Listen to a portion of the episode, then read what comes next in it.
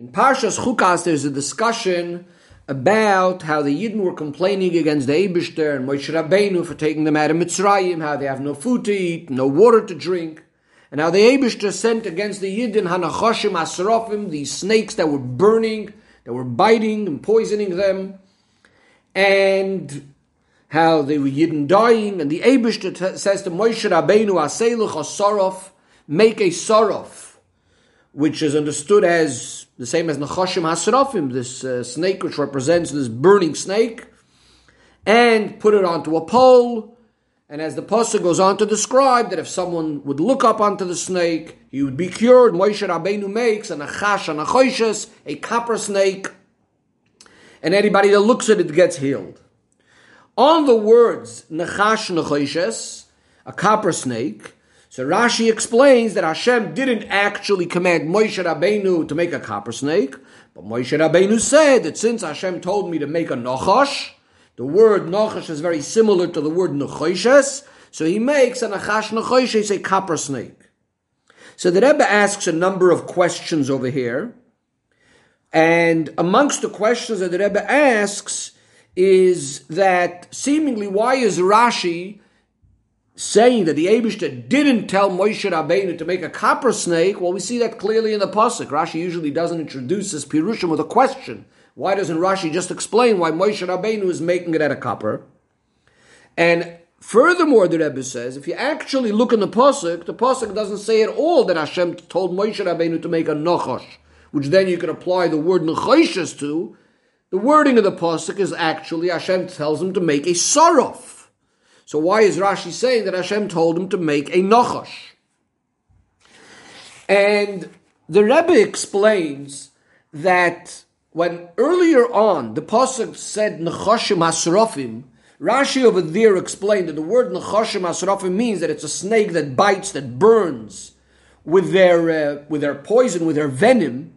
In other words, that the word serofim is not a name for a particular type of snake that's called sarof, Rather, Serafim is an exp- is a title, a description what the snakes are doing. It's a nachash, a snake that burns, and therefore the Rebbe says that over here when the Abishta says to Moshe Rabbeinu to make a saraf, it automatically means that Hashem told Moshe to make a nachash. That's a saraf. In other words, Hashem did use the words make a nachash saraf although the Torah doesn't say it clearly, because many, many times we find that Hashem gives certain commands to Moshe Rabbeinu in a general way. We don't find all the exact words that Hashem used. Moshe Rabbeinu later repeats to the Yidden what Hashem said, and we find seemingly new details, but of course Hashem said them. It's just that the Torah didn't specify them. The Torah didn't say it clearly. And therefore Rashi is saying that when it says over here, that the pasuk says the word sorof. Sorof only means that burns. Of course, Hashem said a snake that burns. So therefore, definitely Hashem did use the word nachash. And Rashi is explaining that Moshe Rabbeinu, since Hashem is using the word nachash, Moshe Rabbeinu says, okay, so we're going to make it out of nachoshes because that's related to the word nachash. However, the question then is a very, very simple one.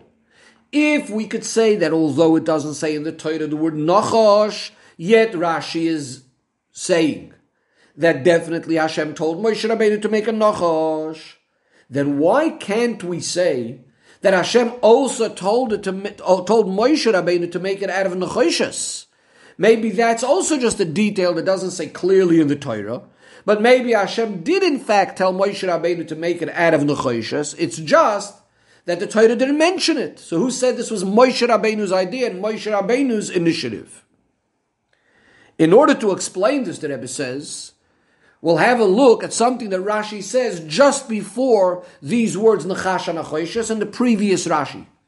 And in fact, at a, at, at a superficial level, at a first level, it seems to be strange even that Rashi is mentioning this point first, because seemingly he's explaining the words that are further in the Pasuk.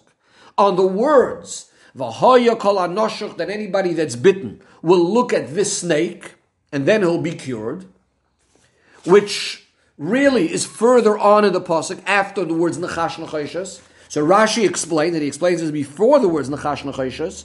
That what's the point of looking at the snake? that the only way the snake worked was not just a, really, a little look at the snake. You had to have kavana. You had to have kavana, as Rashi goes on to explain, that it's not the snake that hurts, it's not the snake that kills, it's not the snake that brings life. Rather, if a Yid would look up to Hashem, subjugate his heart to Hashem, then they would be cured, and if not, chas v'sholim not. In other words, the idea of the snake is just to be ma'oider the Bnei Yisrael to do tshuva, to look up to Hashem and to do tshuva. Why does it have to be a snake then? Because we understand that the snake is that which represents, first of all, the thing that actually hurt them. This is going to remind them that they did something wrong, because they're looking at the snake and they realize they did something wrong. Furthermore, the nachash itself really represents what exactly they have done wrong. As this is something also that Rashi told us previously. Why is it that snakes came and bit them? Because what did the Yidden do? The Yidden were speaking negatively about Hashem. Says Rashi, let the snake, who also originally spoke negatively about Hashem by the Chet Tzadas, let him come and punish these people now that are speaking negatively against Hashem. Another point. Let the snake, who everything in the world that he tastes tastes exactly the same to him, tastes all like dust and earth, let him come and punish these Yidden that are so ungrateful when they have the mun and they could taste any type of flavor and food in it, let the Nochash come and punish them. Ah, if that's the case, by looking now at the snake, this gives them a very strong reminder of what they have done wrong and the punishment they got. And therefore, looking at the snake is going to inspire them to do tshuva. But if that's the case, there's no reason for it to be made out of copper. So the fact that the Abishta said that it's a nachash, again, even though it doesn't say clearly in the Torah the word nachash, but we understand if it says sort of a burning item, so obviously the Abishta said that it was a snake, and we understand that the snake is important for the whole thing. And that's what the Abishta, of course, said to make a snake. That's what's going to be more them to teshuvah. Then comes Rashi based on that and says, ah, but then when it says Nachash Nechoishes, that's why this is the next Rashi. So when it says Nachash Nechoishes, why does Moshe Rabbeinu make it out of copper? Seemingly there's no reason to make it out of copper. How is copper going to help to the tshuva element over here? The whole point is that the Yidden should do tshuva. So why is there a need to make it out of copper? That's Rashi's next question now. Following on the previous Rashi, now Rashi wants to know, so why is Moshe Rabbeinu making it out of copper? There's no reason seemingly that Hashem should say to make it out of copper. And seemingly, why is Moshe Rabbeinu making it out of copper? For this Rashi answers, because Neufel, Loshen Neufel Loshen. There's a concept in Halacha and in Yiddishkeit, a, a, matter that's important to understand that every single thing really is very much related to the name that it's called, and it becomes relevant in many, many cases. And this is why Rashi is telling us that Moshe Rabbeinu specifically wanted to make it out of Nechoshes to represent and teach us this concept that the Lashonos of Lashon Kodesh are very relevant and very important, and things called by similar names are going to have a connection. The Rebbe says one of the deeper aspects of Alpi Chassidus that we see in this Rashi, since Moshe Rabbeinu did make it out of Nechoshes, and Torah tells it to us, so we understand that that itself is a proof, but that this is also related to the general refuah that's coming as a result of the Nachash. In order to explain, this the Rebbe says, the people that were bitten by the Nachash, so it's quite clear that if not for looking at the Nachash Nachashes, they're going to die. In other words, on their own, their association with Nachash, and especially the spiritual meaning of what a Nachash is all about. Nachash brought about Misa in the world generally. By the Chet Tzadas, it brought death. So by being associated with the Nachash, that spells death. By looking at this Nachash Nachashes, we're saying now that's going to bring life. In other words, in a certain sense, this is like a concept of a Tchias HaMesim. In Chassidus, it's explained that the power of a Tchias HaMesim is coming from a much, much higher place than normal life. Because from normal life, this person died. Why is he now going to live again? So Tchias HaMesim represents coming from a much, much higher place where Mavis and Chayim, death, life, it's all exactly the same, is the Koyach of Atzmus and that's beyond all of that, that could transform even something of death into life. Says the Rebbe, how does this come? This comes as a result of the tshuva of the Yid. When the Yid transforms his own nachash, his own negativity in his heart. As Rashi puts it, Meshabdin es libam, they're subjugating their hearts. Ta'aviyim shabashamayim to the Eibishter, to their Father in heaven. That causes a transformation also of the klipa and sitra achra of the world to bring about chiyas hamesim. Says the Rebbe, this is also why Moshe Rabbeinu makes it out of Nechoshes, because in Chassidus it explains as well that Nechoshes is also a level connected and associated with things that come into Klippa, and therefore it's about transforming both the Nachash itself, that from a, a, a death giving thing, it's turned into something that's providing life, and so too, the Nechoshes itself, which is associated with negativity, and that's why it's even from the same word as Nachash, is now going to be something that provides life.